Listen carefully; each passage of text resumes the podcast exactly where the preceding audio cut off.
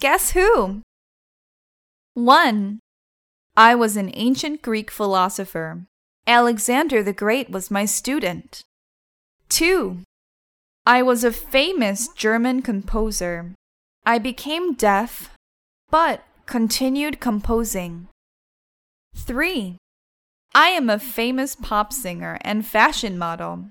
I starred in Dreamgirls. 4. I was the 42nd president of the US.